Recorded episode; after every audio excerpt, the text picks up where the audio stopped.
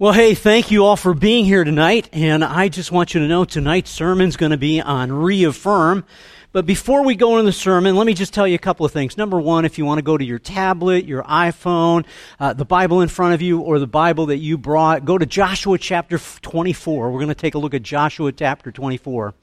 Now, I just want to give you a couple updates of some of the things that have been going on in and around Edgewood. Number one, last Sunday at three o'clock in the three o'clock in the morning, Sunday morning, uh, we had about twelve high schoolers, college students, go out to Colorado to go to Summit Ministries. And at Summit Ministries, they'll be trained in apologetics, and uh, they'll learn how to share their faith, and hopefully they'll be stirred in their faith and, come back challenged uh, to share their faith and serve God. Uh, tomorrow uh, afternoon, right about 2, 3 o'clock, we're going to have 14 junior hires go to Pine Lake, Pine Lake Camp uh, up in, toward Mason City, Iowa. And I have to tell you, we're pretty excited about that because they've just got a new staff, uh, a church in North Minnesota, northern, excuse me, Minneapolis, bought the whole camp and they had a meeting with everybody. My wife went to the meeting man, they gave us a huge discount, 175 bucks per person. I mean, that was, you know, camp's like 325.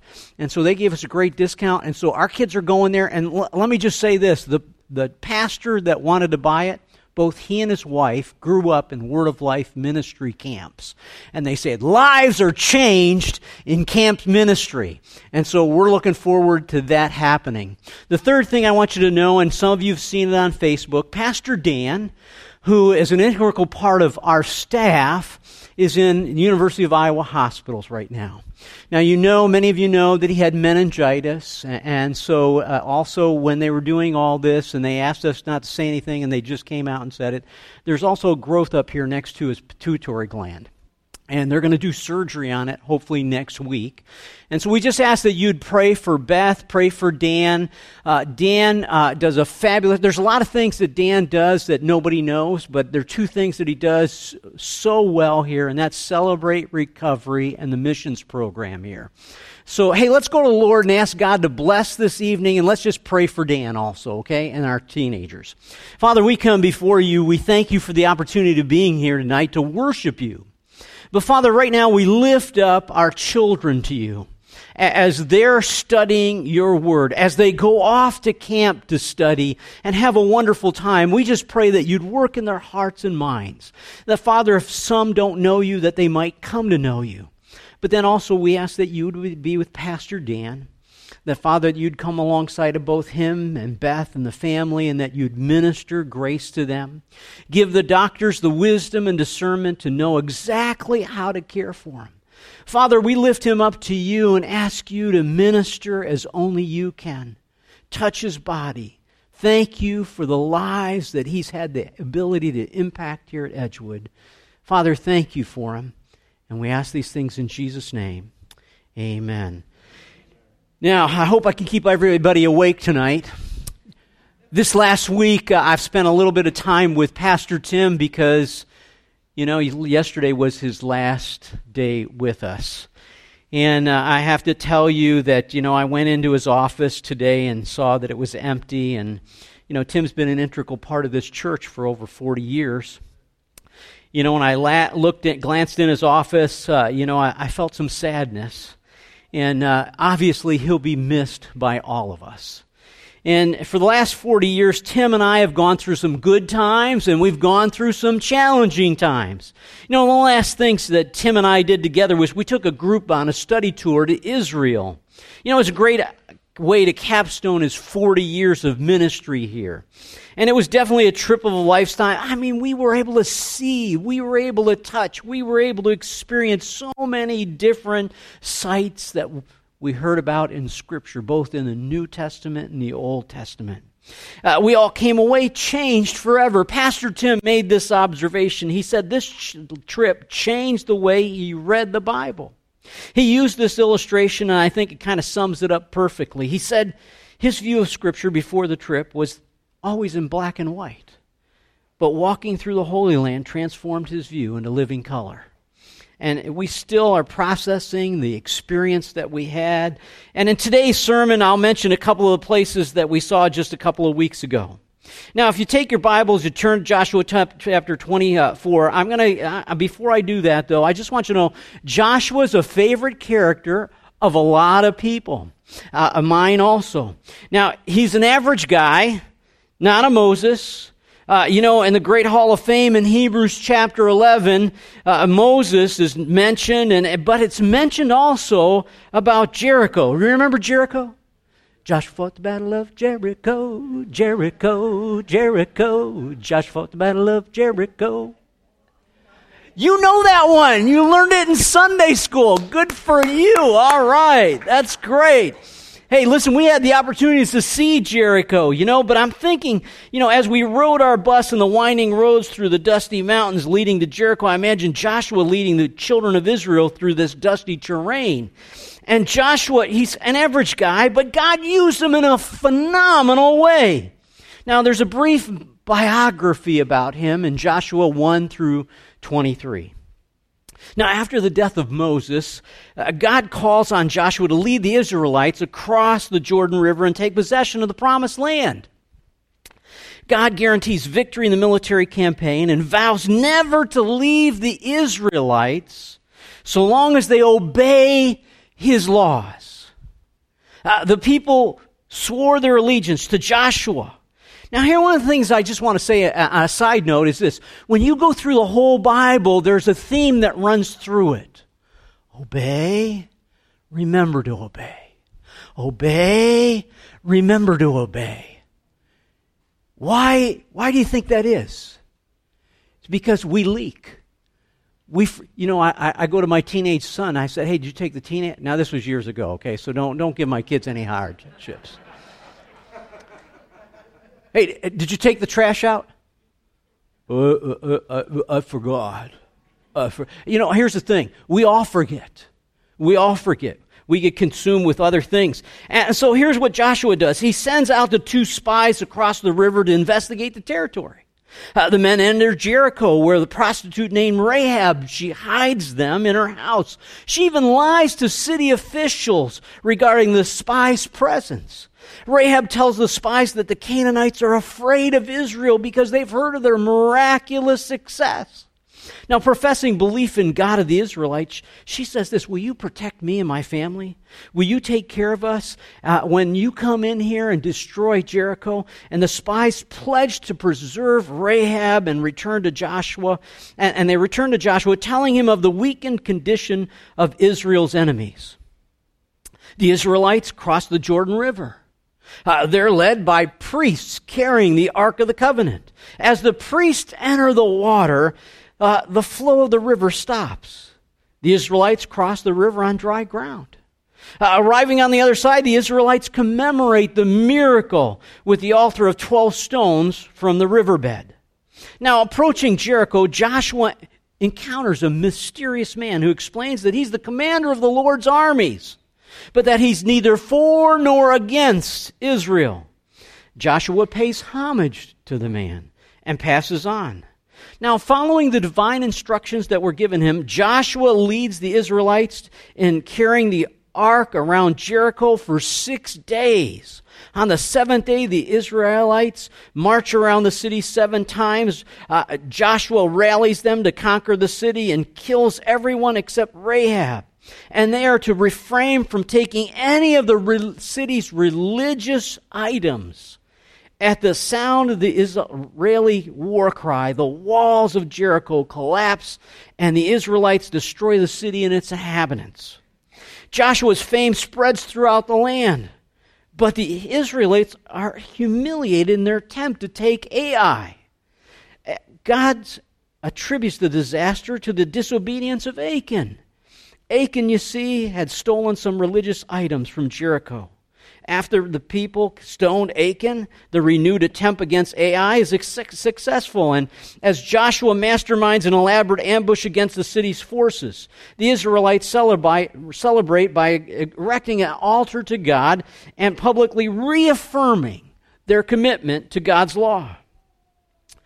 Now, fearful of the marauding Israelites, the people of Gibeon Uh, they visit the Israeli camp in disguise, claiming that, hey, look at we're travelers in the land, and we request peace with you.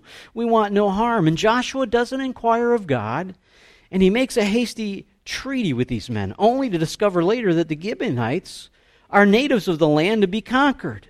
And, and the Israelites refrain from attacking the city, but five other local kings attack Gibeon for making peace with Israel. And the Israelites come to Gibeon's aid and destroy the five armies. And Joshua asks God to make the sun stand still during the fighting. And God listens and stops the sun's movement. The Israelites continue to conquer the southern and northern cities of Canaan. While much of the promised land still remains to be conquered, the people of Israel begin to settle into the land and divide it amongst the 12 tribes. Now, as Joshua comes to the end of his life, he calls all the leaders of Israel to gather together for one final message. Knowing he's only one step from death, he sounds a call of renewal and reaffirming that begins with the recital of God's blessing in the past. Now, here's what it says in Joshua chapter 4, verses 1 through 13. Joshua gathered all the tribes of Israel to Shechem and surrounded and summoned the elders and the heads, uh, the judge, and, and the officers of Israel. And they presented themselves before God. And Joshua said to all the people, Thus says the Lord, the God of Israel, long ago your fathers lived beyond the Euphrates. Terah, the father of Abraham, and Nahor, and they served other gods. Then I took your father Abraham from beyond the river and led him through all the land of Canaan and made his offspring many. I gave him Isaac, and to Isaac I gave Jacob and Esau. And I gave Esau the hill country of Seir to possess, but Jacob and his children went down to Egypt. And I sent Moses and Aaron, and I plagued Egypt with what I did in the midst of it, and afterward brought you out. Then I brought your fathers out of Egypt, and you came to the sea, and the Egyptians pursued your fathers with chariots and horsemen to the Red Sea. And then, and when they cried to the Lord, he put darkness between you and the Egyptians and made the sea come upon them and cover them. And your eyes saw what I did to Egypt. And you lived in the wilderness for a long time. And then I brought you to the land of the Amorites, who lived on the other side of Jordan. They fought with you, and I gave them into your hand, and you took possession of their land, and I destroyed them before you. Then Balak, the son of Zippor, and the king of Moab arose and fought against Israel, and he sent and invited Balaam, the son of Beor, to curse you. But I would not listen to Balaam. Indeed, he blessed you. So I blessed you out of his hand, and you went over to the Jordan and came to Jericho, and the leaders of Jericho fought against you, and also the Amorites, the Perizzites, the Canaanites, the Hittites, the Girgashites, the Hivites, and the Jebusites, and all the other ite boys. and I gave them into your hand. And I sent the hornet before you, which drove them out before you, and two kings of the Amorites. And it was not by your sword and, or by your bow. I gave you a land on which you had not labored, and cities that you had not built, and you dwelt in them, and you eat the fruit of the vineyards and the olive orchards, and you did not plant. And then he challenges the people to be faithful to God in the next following verses 14 through 27. But in the middle of the message, in the middle, we see these stirring words that he's quoted, that have been quoted and memorized over 3,000 years. It says this, but it's for me and my house. We will serve the Lord. Can you say that with me? But as for me and my house, we will serve the Lord. Uh, these are important words. These are very important words. Joshua certainly understood the power of parents. On this Father's Day weekend, we're tr- going to focus on fathers in particular. In God's plan for the family, both fathers and mothers are important. But today, dads, let's be challenged by Joshua's words to the nation of Israel. In these words, in these verses leading up to them, I believe we have four choices that we must and continue and to reaffirm if we want our families to serve the Lord with us. Choice number one we will be a family that remembers God's blessings. As Joshua recounts the story of the conquest of the promised land, he reminds them of what the Lord had done for them. Look again at verse 11 through 13. And you went over to Jordan and came to Jericho, and the leaders of Jericho fought against you the Amorites, the Perizzites, the Canaanites, and the Hittites, and the Girgashites, and the Hivites, and the Jebusites. I know it gets tiring, doesn't it? I know, I know, but it's, it's in God's word, it's important. And I gave them into your hand, and I sent the hornet before you, which drove them out before you and the two kings of the Amorites. It's not by your sword, it's not by your bow. I gave you the land on which you had not labored, and the cities that you had not built, and you dwell in them, and you eat the fruit of the vineyards and the olive orchards, and you did not plant. Joshua wants the people not to forget that they owe everything to God. We owe everything to God. God gave them the victory at Jericho. Uh, you know, as we drove through the hills leading to Jericho and saw the archaeological dig there, um, where the walls had fallen, um, they defeated the Amorites, the Canaanites, and all those ites. And Joshua wants to remind the people that it wasn't that they were so special or so amazing in their fighting skills, but God gave them the victory. And Joshua knew that, the, that once the people took credit for their victories, they would soon turn away from God altogether. You know, let me ask you this question Has God blessed you?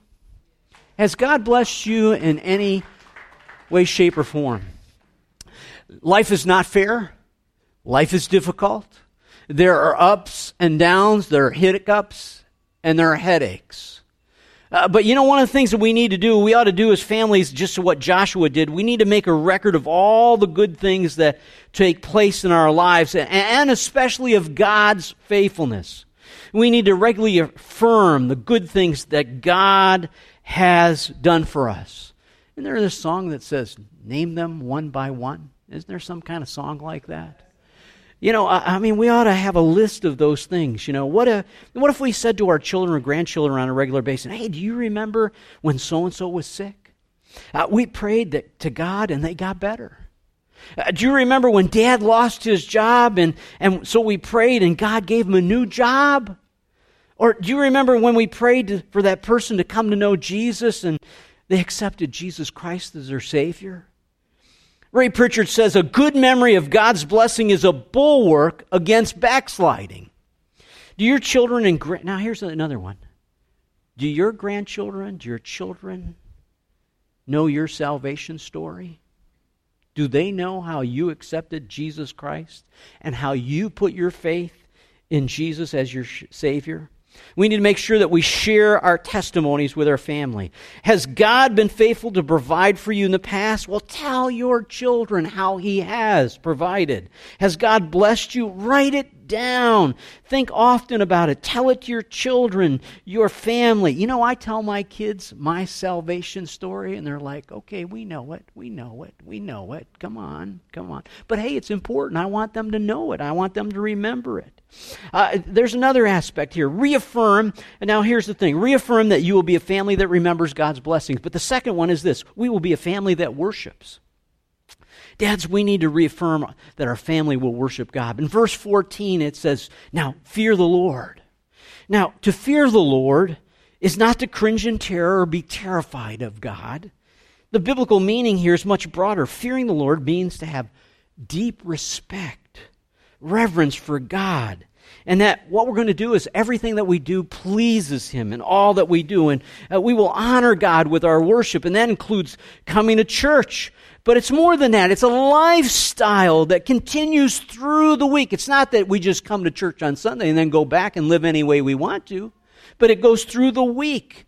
It's an atmosphere. It's not a program. And it's what we model in our homes and participate in the church and then life Monday through Saturday. Uh, when parents truly fear God, meaning deeply respect Him, their children will learn to deeply respect Him. And when they love God, it will be natural for children to love Him too. And when they sing spiritual songs and hymns, their children will learn those words. And when they pray, their children will pray with them. Dads, do you pray with your children? Do they see you reading your Bible? Men, we bear heavy responsibility in this area. Now, dads, husbands, um, grandfathers and great grandfathers and uncles. I'm speaking to all the young men, the high school, college age, young men, older, single men, men of every age. It starts with you. For too many years, we've delegated spiritual leadership to women. Uh, we've laid the burden on women. God never intended them to bear all alone the responsibility for the spiritual health of the family. God meant spiritual leadership to be a shared burden, but the men must take the initiative if we truly want to bless God. A while back, I saw a famous painting by Norman Rockwell that appeared on the cover of the Saturday Evening Post. Uh, in 1959, it shows a suburban family going off to church. The oldest sister is going forward, her mother's right behind her, and little sis is right behind mom, and they're all dressed in their Sunday best to go to church. And then following them is a young boy who appears to be going with some reluctance. Following them, he's following them, but what's the problem?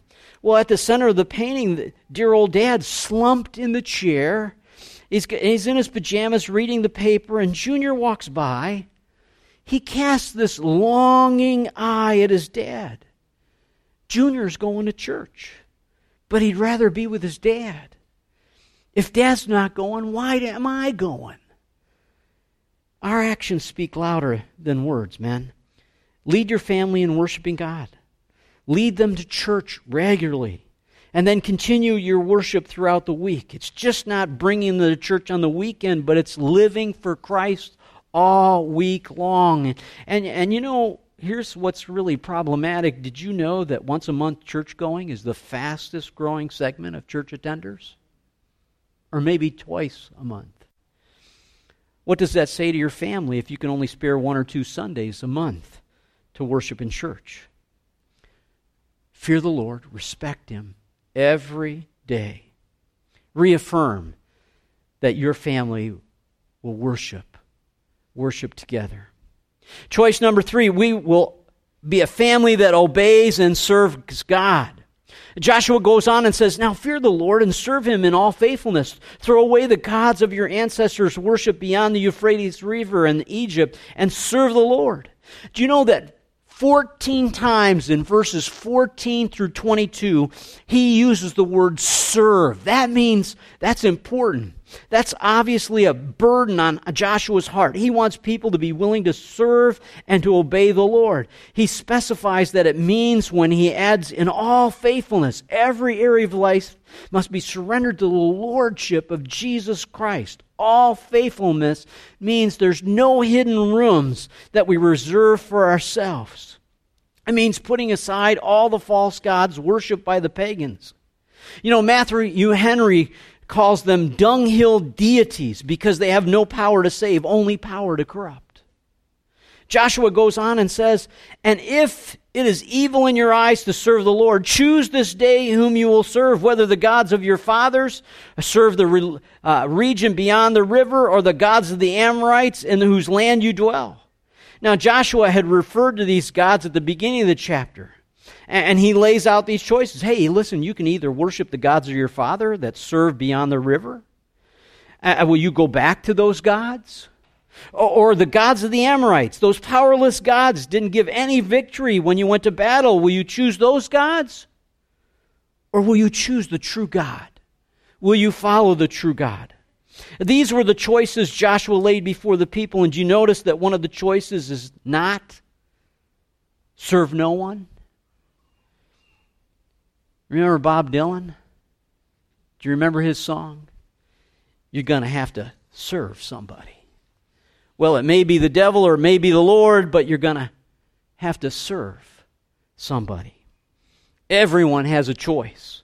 Uh, we can't force people to serve the Lord, but if we as fathers make the choice to turn our back on the idols and other gods, it's likely that our families will follow with us. Doesn't it amaze you how quickly the Bible narrative and the Israelites turn from one true God and worship another? Idols seem to turn their hearts so quickly. You know, one of the stops that we had on our Israeli uh, Israel study tour was in Dan. It, it was in the northern in northern Israel, and it was there that King Jeroboam, study, uh, king of a newly formed northern kingdom, provided a golden calf as an object of worship. Now, obviously, that golden calf wasn't there, but there was a framed in area where that calf would have been. And, and, after all that God had done for the nation of Israel, they went back to a form of idol worship that dated back to their ancestors while they were wandering in the wilderness. And as we observe the archaeological remains of this sad tale, we're reminded of Calvin's famous quote The human heart is a perpetual idol factory. What, what idols are you choosing instead of the one true living God? As we make those things more important than God, we let our family to value something else rather than God. Fathers, are we leading our families to choose the God of success, the God of material accumulation, the God of leisure, the God of sports, or the God of recreation? When all is said and done, our ultimate service and obedience is either to the world or to the Lord to self or to God. You know, it's a good thing today on Father's Day weekend uh, that we take time and ask ourselves some honest questions. Who or what are you serving? What is it that occupies your greatest attention? And what causes you to become most animated and passionate in your conversation? For all of us, everyone here, the answer to those questions may be a point of direction of the gods that are calling for your allegiance. So, hey, make a choice. Reaffirm that your family will obey and serve God alone. Choice number four. We will make the, a family that chooses daily to serve the Lord. But as for me and my household, we will serve the Lord. This is one of the famous statements in the Old Testament, and rightly so because it expresses the heart of a great spiritual leader at the end of his life. In these simple words, we find the will of God expressed stated. And, uh, we are to serve the Lord, and we are to do everything in our power to see that our family follows our example. But we cannot choose for our children. Each of us must personally decide to serve the Lord. I, I can't choose for you, nor you choose for me. Uh, parents cannot choose for their children, but parents have a special obligation to set the right example in that area. Uh, we can hardly expect our children to serve the Lord when we take our duties lightly.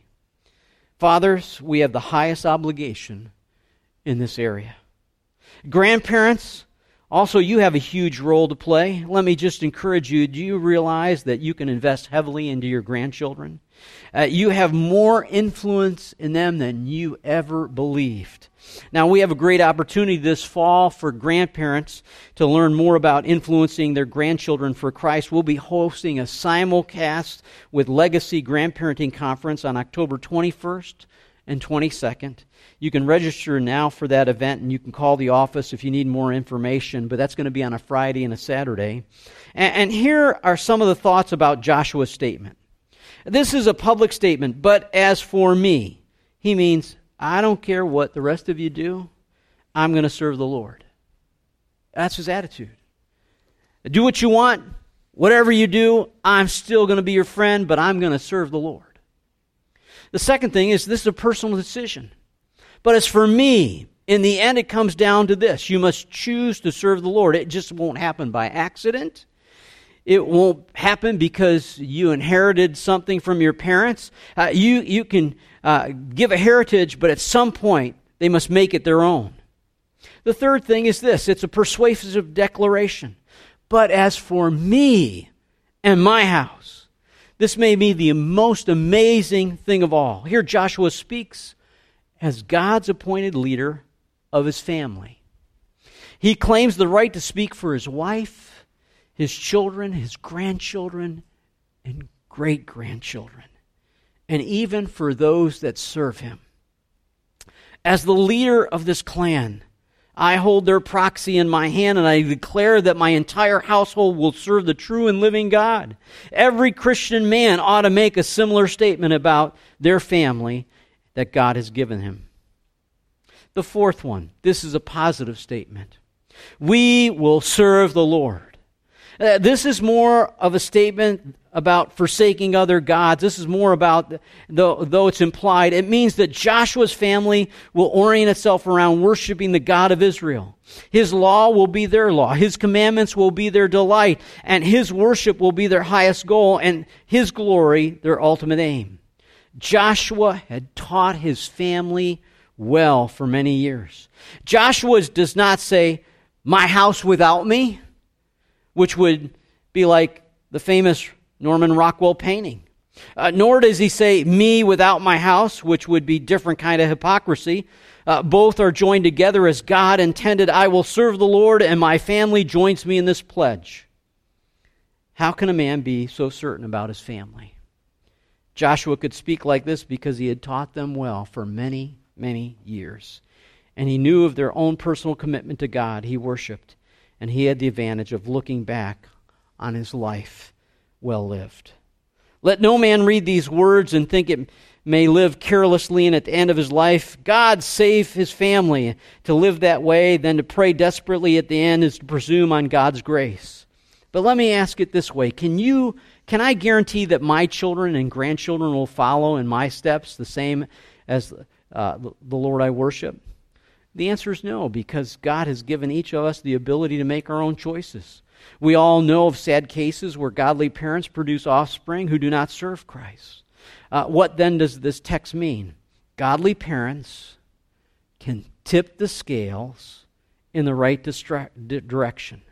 We cannot guarantee that our children will do, but we can provide an atmosphere of serving, loving, worshiping, and honoring and choosing Christ rather than to choose the world. Let me say it again. We can not guarantee what our children will do, but we can provide an atmosphere of serving, loving, and worshiping God, plus a heartfelt joy that makes it easier to choose Christ than choosing the world. That's the challenge for us as dads. A commitment to serve the Lord is more than attending and joining a church, jumping through religious hoops, or empty words. Choosing to serve the Lord means at least these five things Number one, we must quit straddling the fence. We are masters at finding ways of holding idols of the world while we claim to follow Christ. God wants exclusive commitment. Two, we must be willing to root out everything that hinders our commitment. Joshua told the Israelites they must get rid of their idols. We must do the same. If we're going to truly become followers of Christ, we must be honest about our sin. Uh, we must refuse to make excuses and do real battle with our sinful tendencies. It means eliminating some things out of our lives that draw us away from Him, and that can be painful. It may mean weaning ourselves from sport uh, obsessions. It means maybe limiting our time on the internet maybe changing our television viewing habits, staying away from bars, limiting our contact with people who bring out the worst in us, dealing with angry outbursts, getting rid of the charge card, getting rid of pornography, changing, changing and allowing God to work in our heart, changing our attitude, and working hard at living for Christ. The third thing, uh, we must seek to influence the world rather than being influenced by it. Those who follow Christ must be willing to stand up for what's right, confront sinful behavior. We must resist worldly thinking. We are to bring the kingdom values into a pagan society, and we have to live a true, the true, true to the gospel, and even if doing so makes us unpopular. Fourth, we must pursue our discipleship as a serious commitment.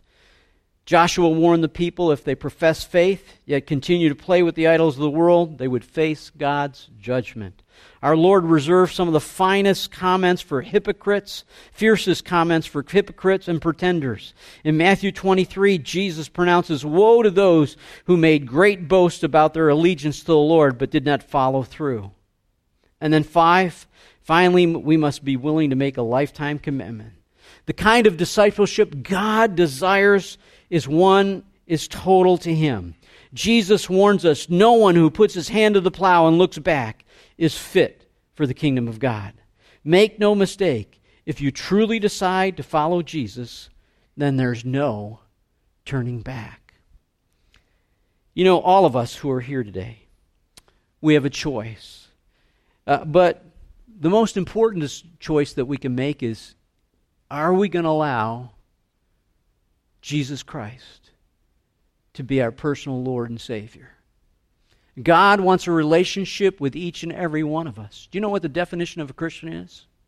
A Christian is someone who has a relationship with God through his Son, Jesus Christ. All you have to do is admit to God that you're a sinner and ask Christ to come into your life.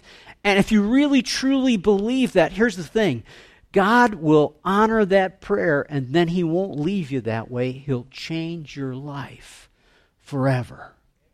Forever. God wants a relationship with each and every one of us. And you can do that today. If you've never made that decision, you might do that today. And then we can say with Joshua, As for me, I will serve the Lord. For those of us with family that we are spiritually responsible for, whether father, single mother, grandparent, we can say with Joshua, As for me and my house, we will serve the Lord. Reaffirming are these choices we will be a family that remembers God's blessings. We will be a family that worships. We will be a family that obeys and serves God. We will be a family that chooses daily to serve the Lord. Now, I don't know, is your mind made up? Are you ready to serve the Lord? Do you know where you stand with God? The application is clear. Choose for yourself this day whom you will serve.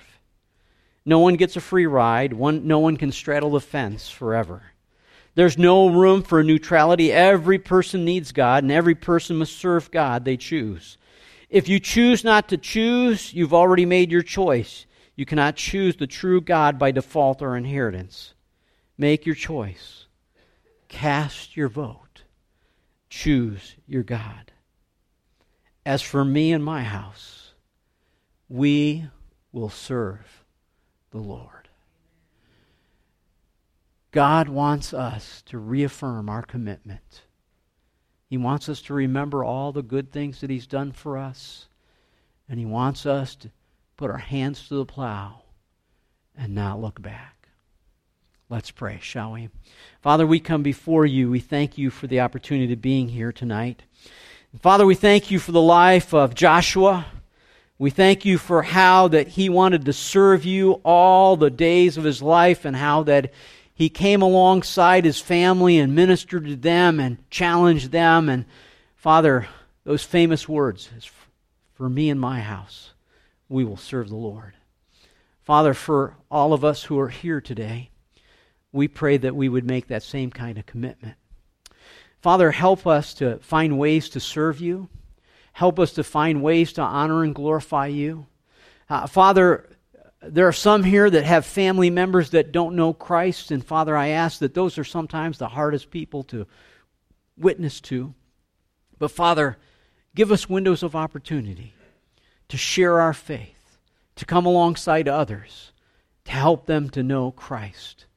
But Father, we thank you that you're there, that you care for us, you meet our needs.